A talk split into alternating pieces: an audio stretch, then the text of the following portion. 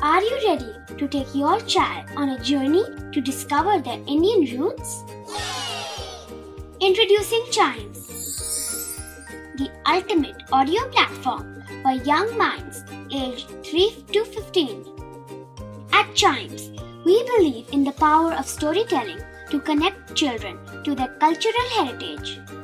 From captivating folk tales to colorful festivals to mesmerizing history, Chimes brings the rich stories of Indian traditions to life. So connect your child to their Indian roots with us. Download the app today and start the journey. Search Chimes Kids Audio Stories and Podcasts app on Apple or Google Play Store. Chimes, audio that inspires.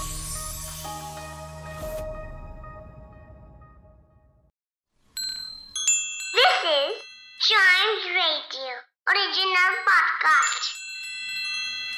We Indians love to celebrate our rich culture with pomp and show.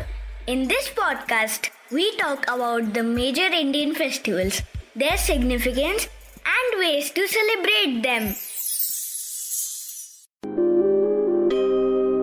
आप जानते हैं हमारे देश India को पुराने जमाने में सोने की चिड़िया कहा जाता था ऐसा इसलिए क्योंकि हमारे पास बहुत से ऐसे नेचुरल रिसोर्सेज थे जो किसी और देश के पास नहीं थे। इसलिए कुछ फॉरेन कंट्रीज़ ने हमारे ऊपर रूल किया। स्पेशली इंडिया 200 सालों तक अंग्रेज़ों का गुलाम रहा। इन 200 सालों में इंडियंस ने आज़ादी के लिए बहुत स्ट्रगल किया और तब जाके ब्रिटिशर्स को आखिरकार हार माननी ही पड़ी और उन्हें भारत छोड़ के जाना पड़ा। आज़ादी का वो सपना जो सब इंडियंस ने देखा था, पूरा हुआ 15 अगस्त 1947 को। ये वो डेट है जिसने हर इंडियन को खुली हवा में सांस लेने का मौका दिया। इसी तारीख ने भारतीयों के नाम के आगे से गुलामी शब्द को हमेशा हमेशा के लिए हटा दिया। और इसी दिन को हम और आप इंडिपेंडेंस डे के रूप में सेलिब्रेट करते हैं और हमारे फ्रीडम फाइटर्स के सेक्रीफाइस को याद करते हैं। इस दिन की खुशी तो सेलिब्रेट करने के लिए पूरी कंट्री में तरह तरह के सेलिब्रेशंस होते हैं। इनके बारे में मैं आपको बताऊँगा, लेकिन उससे पहले चलो मैं आपको समय में थोड़ा पीछे ले जाता हूँ और बताता हूँ कि आखिर हम गुलाम बने कैसे। ये बात है 1617 की। उन दिनों इंडिया में मुगल्स का राज था। मुगल्स कौन? हम्म? बाबर, अकबर, शाहजहां, वगैरह वगैरह। इन्हीं सबको मुगल्स कहा जाता है। तो उस time British East India company पहली बार इंडिया में आई, मुगल इंडिया और इंग्लैंड के बीच में ट्रेड व्यापार स्टार्ट करने। फिर धीरे धीरे इंडियन सब कॉन्टिनेंट में अपने पैर जमाने के बाद 1757 में ब्रिटिशर्स ने बैटल ऑफ़ प्लासी जीता और तभी से इंडिया ऑफिशियली ब्रिटिश कॉलोनी बन गया था।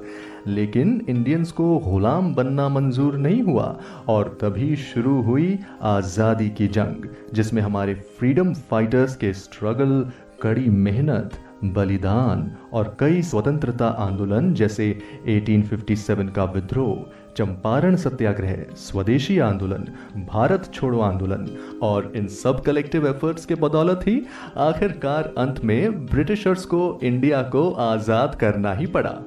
15 अगस्त 1947 को पहली बार देश के पहले प्रधानमंत्री जवाहरलाल नेहरू ने लाल किले पर तिरंगा झंडा फहराया था।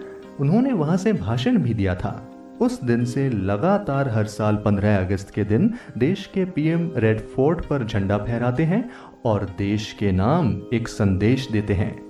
इसी दिन परेड होती है और 21 तोपों की सलामी दी जाती है। सभी स्टेट्स और यूनियन टेरिटरीज में भी फ्लैग होइस्टिंग परेड और कल्चरल एक्टिविटीज़ के साथ स्वतंत्रता दिवस सेलिब्रेट किया जाता है। इंडिया में रहने वाले हर रिलीजन और रीजन के लोग एक साथ आकर बुलंद आवाज़ में पूरी रेस्पेक्ट के साथ नेशनल एंथम गाते हैं। वहीं स्कूल और कॉलेजेस में भी लगभग एक हफ़्ते पहले से ही cultural activities speech competition quiz competition और स्टूडेंट परेड के साथ इंडिपेंडेंस डे सेलिब्रेट किया जाता है। खासकर छोटे बच्चों में तो इंडिपेंडेंस डे का एक्साइटमेंट लेवल अलग ही होता है। स्कूल में तरह तरह के फ्रीडम फाइटर्स का रोल प्ले करना इंडियन फ्लैग के कलर्स के कपड़े पहनना और सबसे एक्साइटिंग अपने दोस्तों के साथ मिलके लड्डू खाना। सच में कितना मज़ेदार होता है ये। तो ये थी इंडिया के सबसे स्पेशल फेस्टिवल की एक छोटी सी कहानी। और जाने से पहले मैं आपको बताना चाहता हूँ कि चाइम्स रेडियो ने इस इंडिपेंडेंस डे से पहले पोस्टर मेकिंग कंपटीशन ऑर्गेनाइज किया था। और विनर्स का नाम है नैवेद्य बाटला और आयरा।